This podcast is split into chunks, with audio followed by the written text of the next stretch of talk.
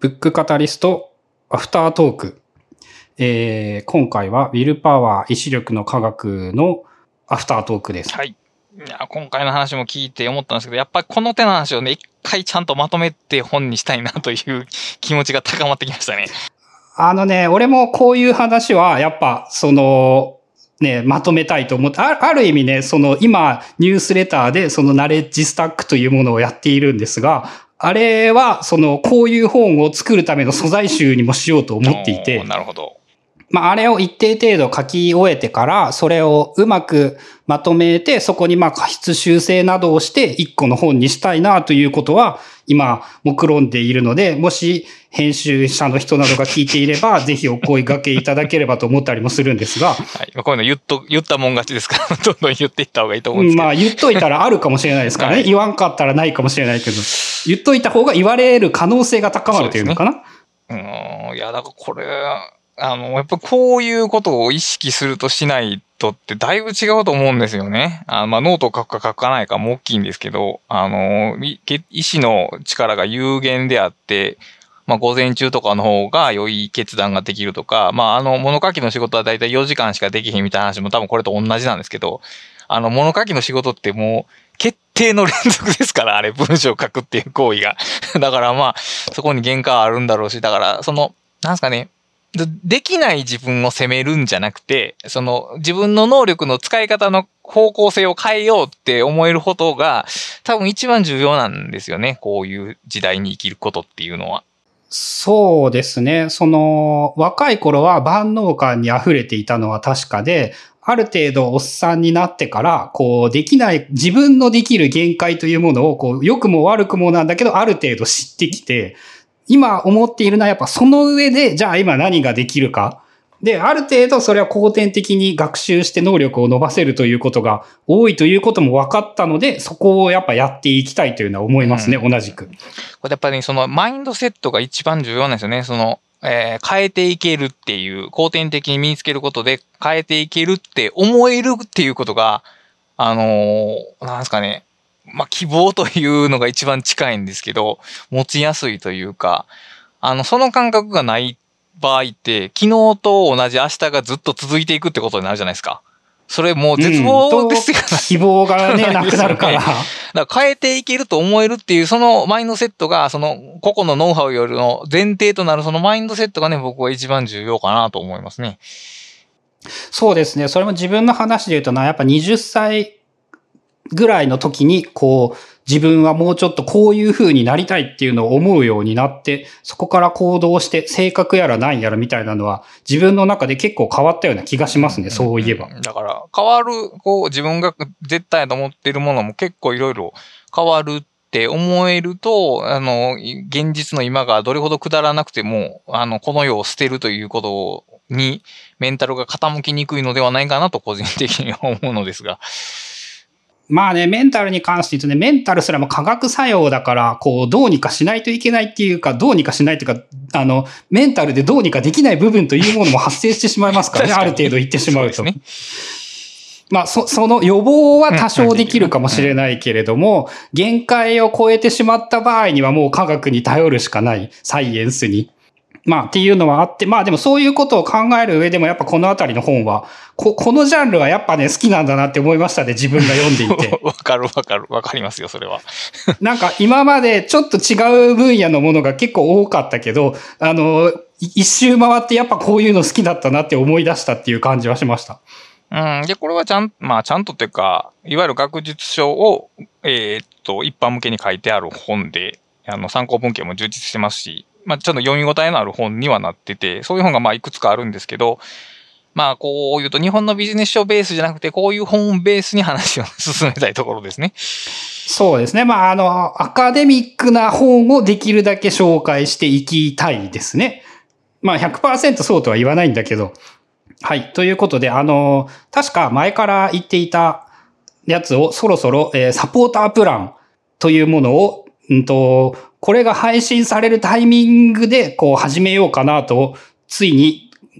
いろいろ考えをまとめてきました。はい。で、えっ、ー、と、まあ、サポーター特典というものが何がいいかなということで、えっ、ー、と、今のところ、やろうと思っている、これならできるということをいくつか紹介したいと思います。で、まあ一つは、えっ、ー、と、結構前から言っていた、そのクラブハウスを使った読書会というのかな。えっ、ー、と、仮、仮で決めているのが、毎月に1回土曜日の夜の8時ぐらいから、えっ、ー、と、1時間、もしくは1、2時間ぐらいの希望で、その希望者が話したければ話すし、聞くだけの人なら聞くだけでいいという形で、なんかこう本について語る。それは例えば、ど自分が紹介したい本をみんな持ってきて紹介するみたいなノリですか？そうですね。今のところ考えているのはそれです。もちろん流れによって今後変わることはあるかもしれないんだけれども、こう、プチブックカタリストって言えばいいのかな。あの、1時間全部喋られると他の人が喋れなくなって困るので、まあ、あの、プチブックカタリストでは10分程度でお願いしますというふうに思うんですが、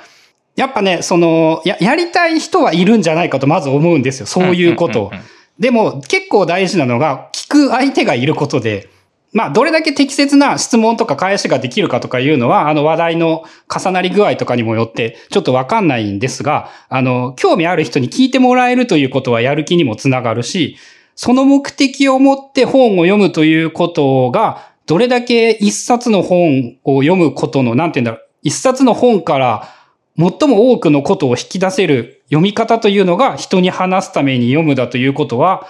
えー、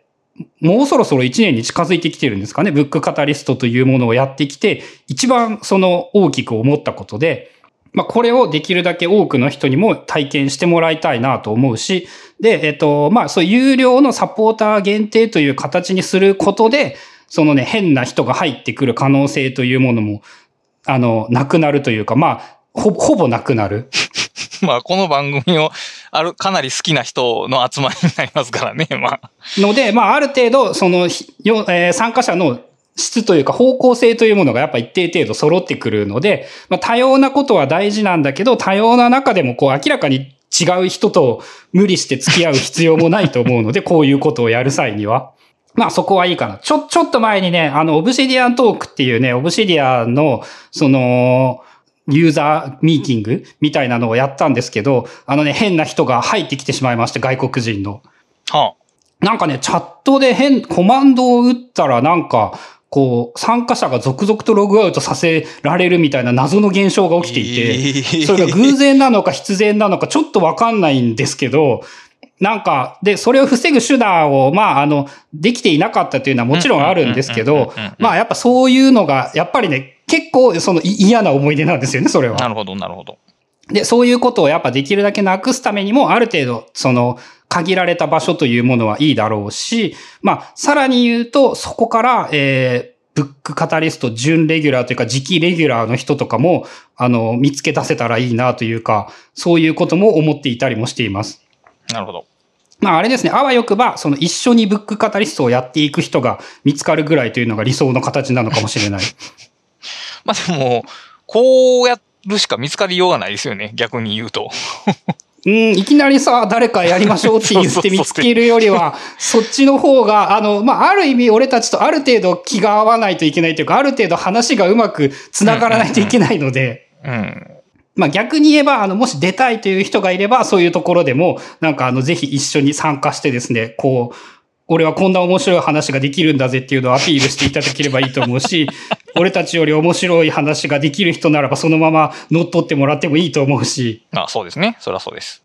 うん。で、えー、一つがそういう、えー、読書会。で、もう一つが、えっ、ー、と、まあ、このアフタートークというものが、基本的には、その、おまけコンテンツではあるので、今後のアフタートークというのは、そのサポーター加入してくれた方に、こう限定の配信ということにして、その分なんか密度が濃いというか、まあオープンな場所では喋りにくいようなことも、それによって喋りやすくなるのではないかなということは思っております。はい。まあでも、あの、これ聞いてて、いや、あの、ここが楽しいんで、ここはちょっと無料で開放しといてほしいという方がいれば、えー、ハッシュタグでコメントをいただけると、方針の変更につながる可能性もあるので。まあ意見などがあれば、あの、メールなど、あ、そう、この前ね、その、ブックカタリストの、えっ、と、サブスタック、それにメール登録していただいて、そこで、えっ、と、メールの返信でリアクションをくれた方というのも、方も何名かいらっしゃいまして、あれは、えっ、と、その、非公開でコメントなどを我々に何らかの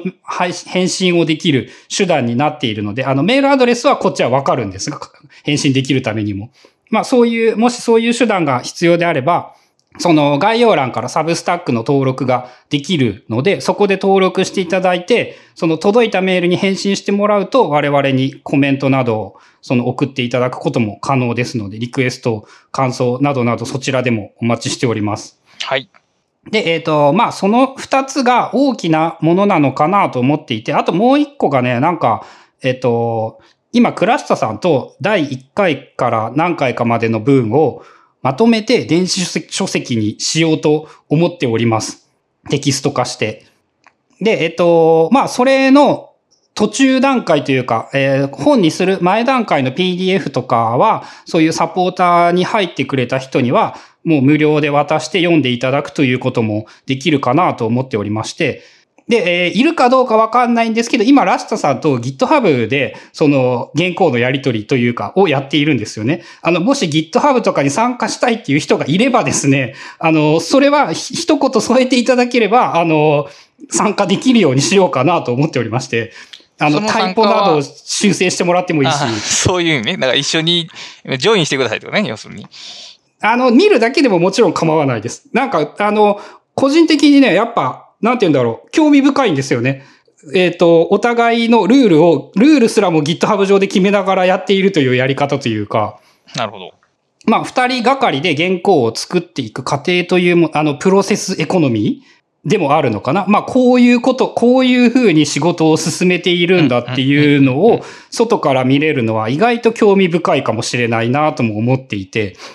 まあもしそういうので、あとついでに、例えばタイポがあったら直してやるぜとか、あと俺本作るのにもう関わりたいぜって思っていただけるって、一定以上あの貢献していただければ、あの売り上げのいくらかを渡すということももちろんありだと思っているので、はい。まあそういう、そういう形で一緒に仕事をするとか、そのなんかこう、仕事をするでいいのかなみたいなものがここら辺から見つかったらいいかなということも考えていたりしています。なるほど。まあそのぐらいかな。あとサブスタックでそのディスカッションっていう項目が作れるので、その掲示板というか意見感想などおすすめの本とかを書けるような場所っていうのも、まあそういうサポーターの人限定で作ってみてもいいのかなということは思っています。うん、それは面白そうですね。うん、そのね、やっぱツイッターとかそういう、えっ、と、早いものではなくて、うんうんうん2段階ぐらい昔に帰ったあの掲示板的なシステムっていうのかな。あのツリーでのやりとりっていうのが、まあ、ある意味あれも懐かしくって新しいような気もするので、確かにね。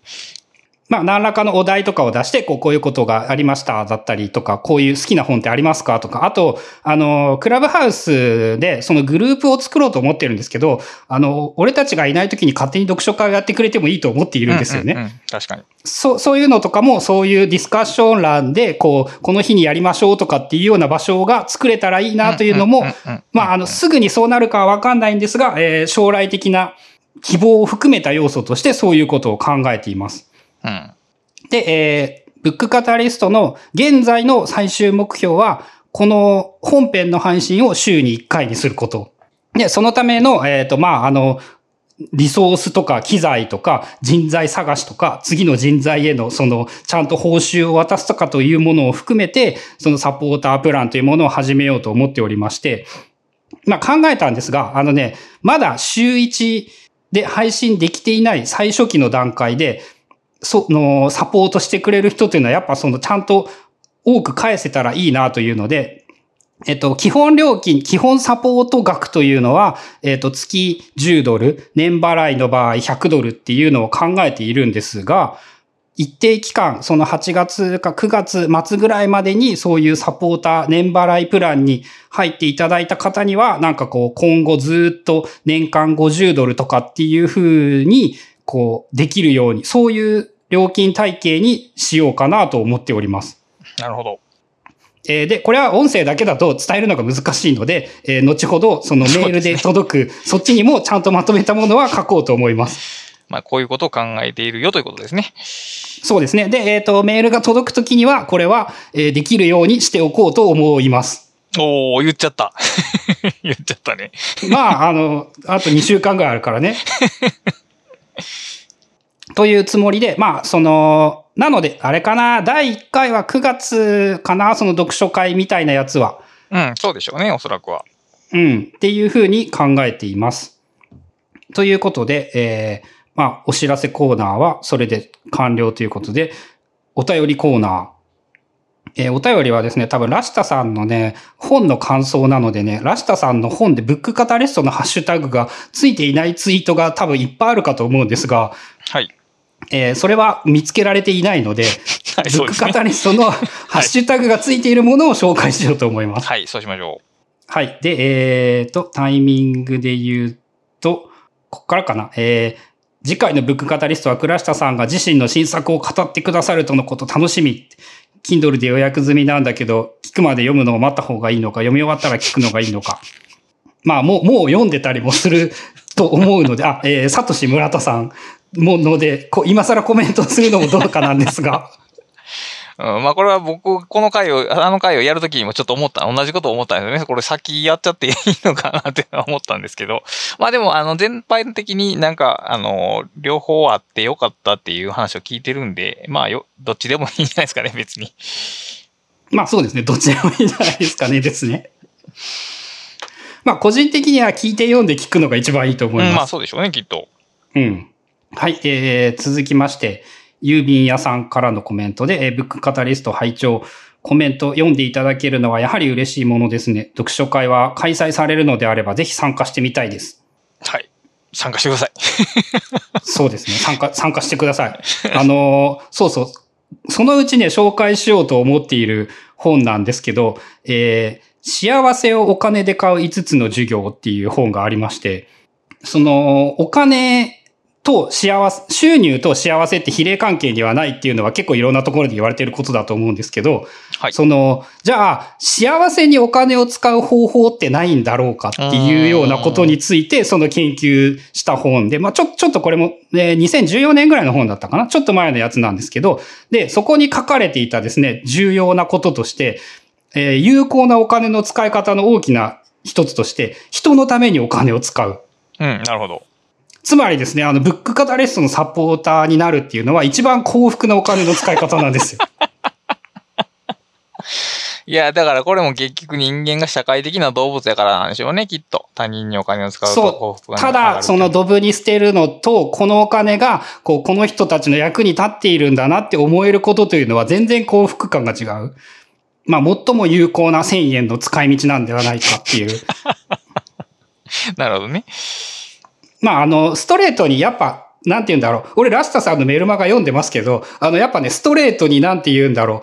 う。お、まあ、あれか、直接お金を渡すとはやっぱ違うんだけど、ストレートになんかこう、この人の役に立っているんだなっていうふうに、やっぱ思いますからね。ああ、まあ実際すごく役に立ってますからね。そうそうそうう。んで、まあ、そう、だから、た、えっ、と、700円か800円ぐらいでしたよね。はい。なんかその、なんて言うんだろう。ネットフリックスに700円違うのと払うのとはやっぱ全然違うんですよ。同じ、金額が同じだったとしてもああ、。そっか。そういうことか。だから、あの、受け取ってるサービスの量の高で価値が測られてるわけじゃないんですね、そこでは。そうそうそう。あの、この人に、あ、まあ、やっぱね、小さい存在だから、その企業とかっていう大きいものじゃなくて、より、その自分のお金がダイレクトに届いている感じが伝わりやすいんだと思う。なるほどね。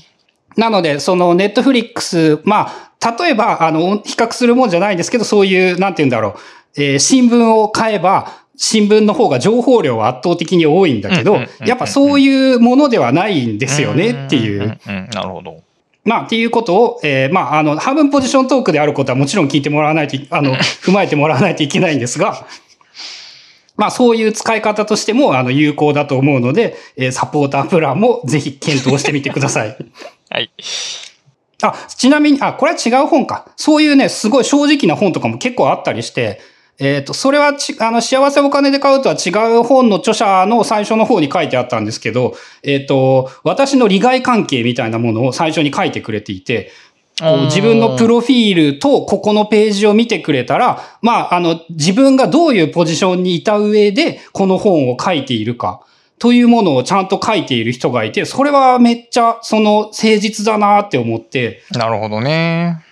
まあ、そういうこともちゃんと言っておいた方がいいですね。あの、お金の使い方として人にお金を使うというのが幸福になるというのは、本当に書かれていることではあるけれども、えー我々は、えーサポータープランに入ってほしいと思っている。そうですね。そりゃそうです。うん。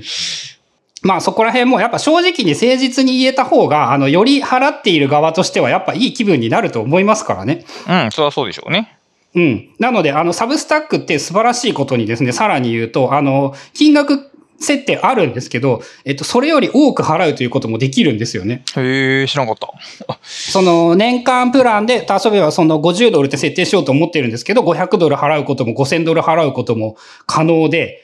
まあそういう仕組みもあるので、その、もし気になる方はですね、手取り足取り教えるので、あの、いくらでも聞いてください。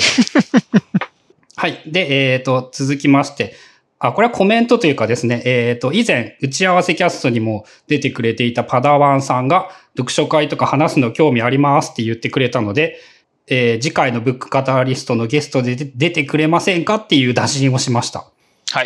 はい。あわよくば、準レギュラーとかになってくれないかなと思っております。えー楽しみですね、その。そうですね。なんか、パダワンさんもね、こう、めっちゃ若いのに、なんでこの人は若いのにこんなにすげえんだって思う、あの、人のひ一人ですね。うん、てか、いや、若い人ってすごいんですよ。僕らに比べたら。そうですね。まあ、あの、言い訳をするならね、今、今の方が学習ツールが充実しているからって言えるんだけど、それもあるしね、やっぱりだから。いや、だから、若い人の方が面白いですよ、全然。やっぱり。うん。なので、そう、積極的にそういう若い人々とも同じ年代、たまたま、まあ、俺たち本当に同い年だった、年代同じだったんですけど、もっといろんな幅広い年代の人と話せるようになると一番嬉しいですからね。うん、そう思います。そっちの方がお互いの刺激も大きいだろうし、まあ、年下の人に対して、こう、おっさんトークにならないようにというのは気をつけないといけないことなんですが、そうですね。まあね、おっさん同士でおっさんトークをするならいいけどね、その若者に昔はなって言ってしまうと、あの、だ、ダメの第一歩になってしまうので、確かに。はい、そのあたりは気をつけつつ、ぜひぜひ若い方々も、えー年上の方々もご参加いただければと思います。はい、えー続きまして、チムドンさん。すべてはノートから始まるの感想ですね。えーノートを作りながら読んでいきます。引用部を起点に考えたことを書いていく感じって言って、えっ、と、ツイートでですね、そのノートの画像を複数枚載っけておき、くれておりまして。ちょっとね、感動しますよね、著者からすると。そう、あれですよね。そのお金ではない、その幸福というか、そうそうそうそ与えられたものですよね。う。うん、いや、だから書いてよかったなと、たびたび思いましたね、今回の本は。うん、なんかあの、重版が早速決まったとか、こう、すごく今までよりもたくさん反応があるとかっていうのはやっぱ良い本だったってことですよね。まあまあそうだったんでしょうね。自分ではわからないですけど、まあそういう感想をいただけて、初めてフィードバックがこう生まれているというところですね。うん。そう、適切なフィードバックがね、一番著者の成長にもつながるので。そうそうそう。これはでもいいですね。こう、手書きのノートで書いたのを見せてくれてっていうのは確かに、なんて言うんだろう、今の時代でしかありえなかった。確かにね。そりゃそうだ。うん。感想とかがね、その、さらにまあ、こう、こうやって捉えてくれたんだっていうふうにも読めるし、しかも、あの、字上手ですね。字とか図とか。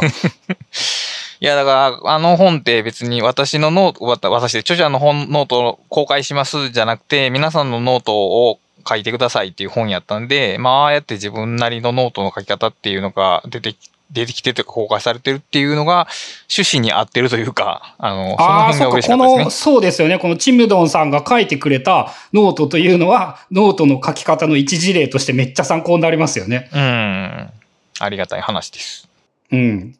素晴らしいですね。あと、あの、やっぱ一緒に、あの、もう一冊の本を買っているという人はめっちゃ多いですね。いや、めちゃめちゃ多いですよ、そりゃ。向こうの方が先品切れになってましたからね、でも。あと、やっぱあの、電子で買ったっていうような感想を書いている人はほとんど見かけなかったですね。紙の本で買っているっていう人が多い気がする。まあ、あの、パッケージというかデザインがもう紙で買ってくれ、オーラを出してますから。まあ、最近ね、俺もね、紙の本を読むようになってね、やっぱ一番違うのがね、目が疲れないことなんですよね。そう、それはね、でかいですよ、やっぱり。僕らだって、普段ずっとディスプレイ見てるから、本読むときぐらいはちょっと紙にしたいというので、僕はやっぱり紙ですね。そう。で、最近、その紙で読んでいると、あの、なんていうんだろう、ある程度、一定時間より長い時間読めるようになった感覚はあってなるほど。その、例えば、外に出てまで紙の本を持っていこうとはやっぱさすがに思わないんですけど、はい、わかるわかる。その、家で読む本の基本は紙の方が、そのもう目が疲れない一点だけでもなんか優れているなって思いましたね。まあ、基本的にはやっぱりね、紙がいいですよ。まあ、所有権の問題もありますし、まあ、大切な本は紙で持っときたいと、僕は常々思ってます。うん。まあ、あとね、育児の点で言うとね、紙が置いてあるっていう、あの、ラシタさんが言っている物理的な存在感の価値。あの、両親が本を読んでいるということを無意識に、その、感覚として理解できるようになるという意味でも、まあ、読書家になれとも全く思わないし、強制する気もないんだけど、はい。人間は環境に大きく依存するので、そうですね。はい。それが当たり前な環境であった方がいいかなっていうのも思いますね。うん、確かに。が、あ、これもあれですね。すごい良いツイートですね。上村、か村源さんかな？が書いてくれた、こう、技法に自分で名前を付けることで生まれるこの愛着が、かっこ俺たちはすっかり忘れちゃってるんだけど、えー本当はめちゃくちゃ大切なんだよなと思った。これは全てはノートから始まるの全体を通じて感じたことでもあるんですけどっていう。はい。まあ、あの本の大大な特徴その2ぐらいですよね。なんか、名前のついてない技法があるっていうのが、まあ僕の一つのメッセージなんですけど、やっぱり、あの、まあ、えっ、と、この、僕カタリストではしてないですけど、まあ、ドマっていう僕自分の技法を名付けたことがあるんですけど、やっぱりね、名付名付けるっていう行為がね、と非常に大切なんですね、プロセスにおいて。で、まあ、それはもう本に書いてあるから別にいちいち言わないんですけど、だから、うーん、なんですかね、感想を書く場合ででも単に読書メモを取る場合でもやっぱり、それって何のことだろうって自分でタイトルをつけるっていうようなこと。これもまあ名付けに近いんですけど、そういうことをね、ちょっとずつやっていくと、うんと、自分なりの知的生産が広がっていくような感覚があって、だからどんどんみんな自分で名前をつけていきましょうと僕は常々思ってます。まあね、その知的生産というものは与えられるものではないですからね。ないそうそう自分で作らないといけないですからね。で、まあ、ノウハウだって同じなはずなんですよね。で、僕らはもうある時期からその GTD とか名前のついたノウハウを学習することに慣れてしまっているんですけど、まあ GTD だってその、なんすか？万有引力みたいな、その絶対的法則じゃなくて、その、アレンっていう人がいて、自分なりのこの問題解決したいがために生まれ出し、生み出したものじゃないですか。だから他の人も別に同じことできるはずなんですよ。で、そう、そうあってほしいと。その技法っていうのは個々に対して個人的なものであっていいんだっていうのが、あのメッセージですね。技法に名前を付けてくださいということのメッセージです。そうですね。まあ、ゼロから作り出すというのは正直、その難しいことは確かなので、やっぱあの今ある技法をちょっとずつ名前を変えてというか、ちょっとずつやり方を変えていけば、こう自然と自分なりの名前もつくだろうし、やり方も身につくだろうし、それはね、自分の話で言うとやっぱ10年ぐらいがそこが主題すぎて当たり前になりすぎていたんだけど、こう、大事なことだから忘れてはいけないなっていうのは最近思いますね。うん、これは結構だから、その名前を付けていいっていうのは、そのアレンジしていいっていう話なんで、やっぱりその原点主義っていうんですかね、示されたノウハウ通りにやらなければならないし、そので、ノウハウの通りにできないと自分がダメだみたいな話になってしまいがちなんで、それをちょっと変えていきましょうというのが言いたいことですね。うん、俺はね、あの、それで言うとね、ゴミ捨て問題というものにずっと悩んでいて、その適切な曜日の適切な時間にゴミを捨てるという課題を解決できるようになるまで3年ぐらいかかったと思います。いや、でもやっぱり時間かかりますよね、それってね。そう、でそんな程度のことが苦もなくできるようになるのに多分3年かかったと思うんですよ。月曜と、えー木、あ、じゃあ火曜と金曜日が生ゴミの日なので、その日は、えー朝の、えっ、と、自治体が言ってるのは8時まで、現実にはまあ10時ぐらいまでにゴミ捨て場にゴミを持っていかないと生ゴミは捨てることができない。これが生活が不規則であればあるほど忘れるし、はいその、どう、どういうシステムを使えば忘れずにちゃんとできるようになるんだろうって、3年かかった気がするな。うん。だからそう、なんか、なん、なんでもいいんですけど、なんかの方法を使ったら自分の人、えの生活ってコントロールできますって言われたとしても、やっぱりその合う合わないとか、自分の生活に合致するとかしないとかがあって、そこにあ調整というかアジャストしていくことが必要なんですよね。で、そこがやっぱ話で抜けてるのが多いんですね。ノウハウ系の話で抜けてるのが多くて。この通りにやればいいんですんじゃなくて、変えていきましょうって言うべきやと僕は思うんですけど、あんまり聞かないですね、最近は。まあ、方針、参考にはなりますからね。その人がすげえ考えたことなので、役に立つのは間違いないし、参考にはなるので、ぜひその参考にすべきだと思うけど、それを変えてはいけないという理論はどこにもないけど、なぜかそう思ってしまうのは学校教育のせいなのかな。なんかな、まあ僕たちがノウハウを受け取るときにどうしてもそういう、その、マインドセットが身についてしまってるんですよね。逸脱してはいけないっていうのが。だからそういうのマインドセットを解体していきたかったっていうことですね。ああ、まあそういう意味で言うとね、確かにラシタさんも自分でひねくれ者だって言ってるし、俺も自分でそうだと思っているし、そういう、まああの、言葉は良くないかもしれないけど、ひねくれ者マインドセットというのは重要なのかもしれないですね。まあ本書だから不真面目っていう言葉で表現してますけど、それでいいんですよね。それでいいはずだと僕はずっと思ってるんで、それで生きてきたんで。はい。まあさらに言うとね、俺たちがちっちゃい頃よりもはるかに多様性がもっと増えてきている時代になっているから余計、余計もっと自分なりのやり方でいいはずですよね。そうですね。それをだから、あとは社会の側が肯定してくれたらもっとハッピーなんですけど、それを否定されると非常に生きづらさが出てきて、まあ厄介っていう問題は常に残りますけども。まあそのあたりをどう変え、意志力によって習慣化していけばいいのかな。まず第一歩として。そうですなね。何をっていうところはあるんだけど。いやでもあれですね。だから要するにいろんなものに名前をつけるとか、自分で名前を付け替えるとかっていう、もうすでに名前をついてるそうか。じゃあ名前をつけることに意志力を使っていけばいいっこれてことですね。結構ね、大きいですよね。だから。うん。いや、しかもね、それはね、結構意志力ないとできないと思います。そうそうそうそう間違いなく。まあでもやっていればそれは確かにできるようになるかも。はい。えー、あとですね、正弘成田さん、すべてはノートから始まるの、かっこ1回目を読了、面白い。これでブックカタリストのこの本の回を聞くのが楽しみだし、えー、さらに読んでからまたポッドキャストを聞いて感じ方の変化も期待。かっこ1回目ってついてますからね。はい。ありがたいことです。きっと2回目も読んでくれるんだろうなっていう。まあでも、よ、よ、実際に読むか読むかは別別として、もう一回読みたいと思ってもらえたっていうことが、やっぱ著者としては幸せですね、これは。ね、もう新書とは思えない文字量で。まあ、お得ではあるけど、読むの結構大変だけど、もう一回読んでくれるっていう。っていうね。やっぱ、あの、お面白かったけど、もういいやって本あるじゃないですか、世の中には。なんかね、あのーわかる気はする。そういうなんじゃない扱いを受けてるというのは結構光栄なことですね。あそうですね。あの、保存版にしてくれるってことですもんね。本を。そのの、残る側の本になる残るううんうんうん消。消費ではなく、うん。それは確かにいいですね。今、今、一番ラシタさんが幸福度が高い時期ですね。そうですね。確かに。はい。で、えっ、と、あと、まーさん、著者のクラシタさんがやっているポッドキャスト、ブックカタレストでも本書について本人が紹介してくれています。聞いてから読む、読んでから聞くと理解が深まる、エンコードとデコードの補助として。うん、そうなんですね。これも本の話に出てきますけど、あの、全然知らん人の著者の話、例えば、えー、ちゃうな。えっと、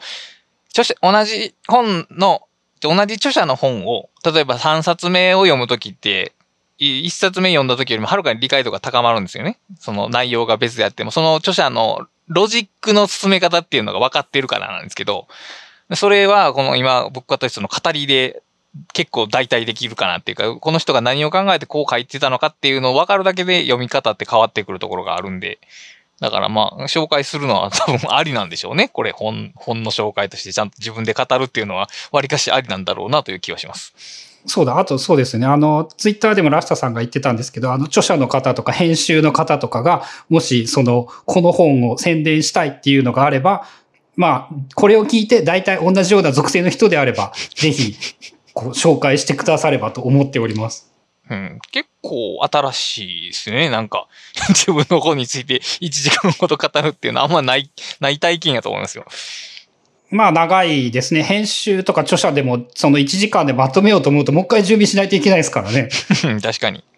自分で書いていたとしてもそうだっていうのはなんか思う気がする。うん。あとね、このマーさんがね、続きとして、その独学大全読んでた時にも思ったけど、いかに最初の一歩を踏み出した後に習慣づけして継続させていくかが課題だよねって。もちろんやめてしまってもいいんだけどっていう。やっぱね、その、ここでも習慣化という話が出てくる。そうです。そこが一番問題なんです。あらゆることにおいてそれが一番問題なんです。そう、一回はやれるけど、それを続けられるかどうかなんですよね。そこにどう意志力を避けるか。モチベーションっていうのって、まあ大体3日で冷めるんで、だモチベーション頼みで行動してしまうと、まあ継続ができないと。あの、えっ、と、やる気をヘッジするって僕この本の中で書いたんですけど、あの、結局意志力の話と全く一緒で、やる気が一番高い時にや、続ける仕組みに力を入れ、注がないといけないですね。そその日にね、3時間やるんじゃなくて、5分を1ヶ月1年続けた方がね。だから、その辺の話はやっぱりね、通底してるんですね、どこでやっても。うん、それは思いました。そうですね。俺ね、あの、英単語の暗記がね、あの、あたら、毎日10個が辛くなってきていて、ほう。その今ね、やっぱ5個に減らそうか悩んでいるんですよね。減らした方がいいと思いますよ。うん。あ、じゃ減らしたんだ。昨日か一昨日に減らしたんだ。はいはいはい。そのそれでいいと思いますよ。やっぱね、続けられてはいるんだけど、全部やるのはちょっと大変になってきていて、その、やっぱね、NGSL はね、一つの大きな目標だったみたいで、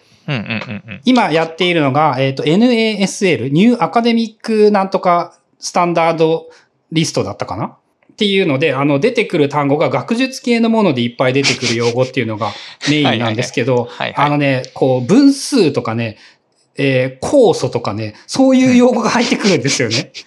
エンジンとか、なんかそういうのは、まあ、あの、出てきたからもう覚えようって思ってるんだけど、ちょっとね、やっぱちょっと辛いなっていう感じはあって。な、まず、に、その日常から距離感があるっていうのと、多分その単語そのものがちょっと難しくなってるんですよね。難易度というか。あの、そう、聞き慣れない単語になるので、そのね、あの、完全に、なんて言うんだろう。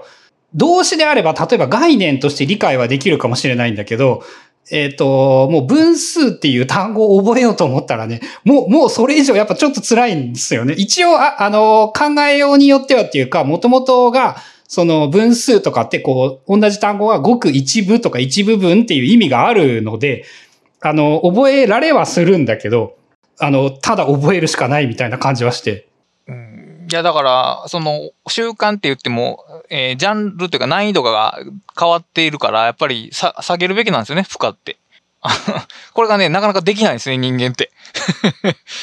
そう、あのね、そう、やあの、グラフで見るとすごい面白くって、えっ、ー、と、終わらなくて諦めてるんですよね、最近。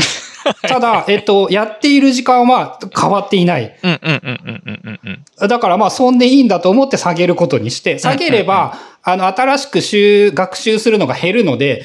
中期で見たら、その、やっぱ毎日やらないといけない量は減るんですよね。うんうんうんうんうんうん。だからやっぱそういうことも重要なんだなっていうのと、あとまあ、さらに言うと本を読む時間を増やしたかったから、暗記の時間をこれ以上増やしたくないっていうのもあったかもしれない。ああ、いやでもそういう、うん、そういう、まず、えっ、ー、と、調整するというかな。えー、だから、誰かが1日10個でやってるから、まず僕も10個でやらなければならないっていうルールはどこにもないわけじゃないですか。でも、ね、もちろん、もちろんねこ。こういうことがね、よく起こるんですよ、本当に。ちなみにね、暗記のデフォだとね、1日20個なんですよ。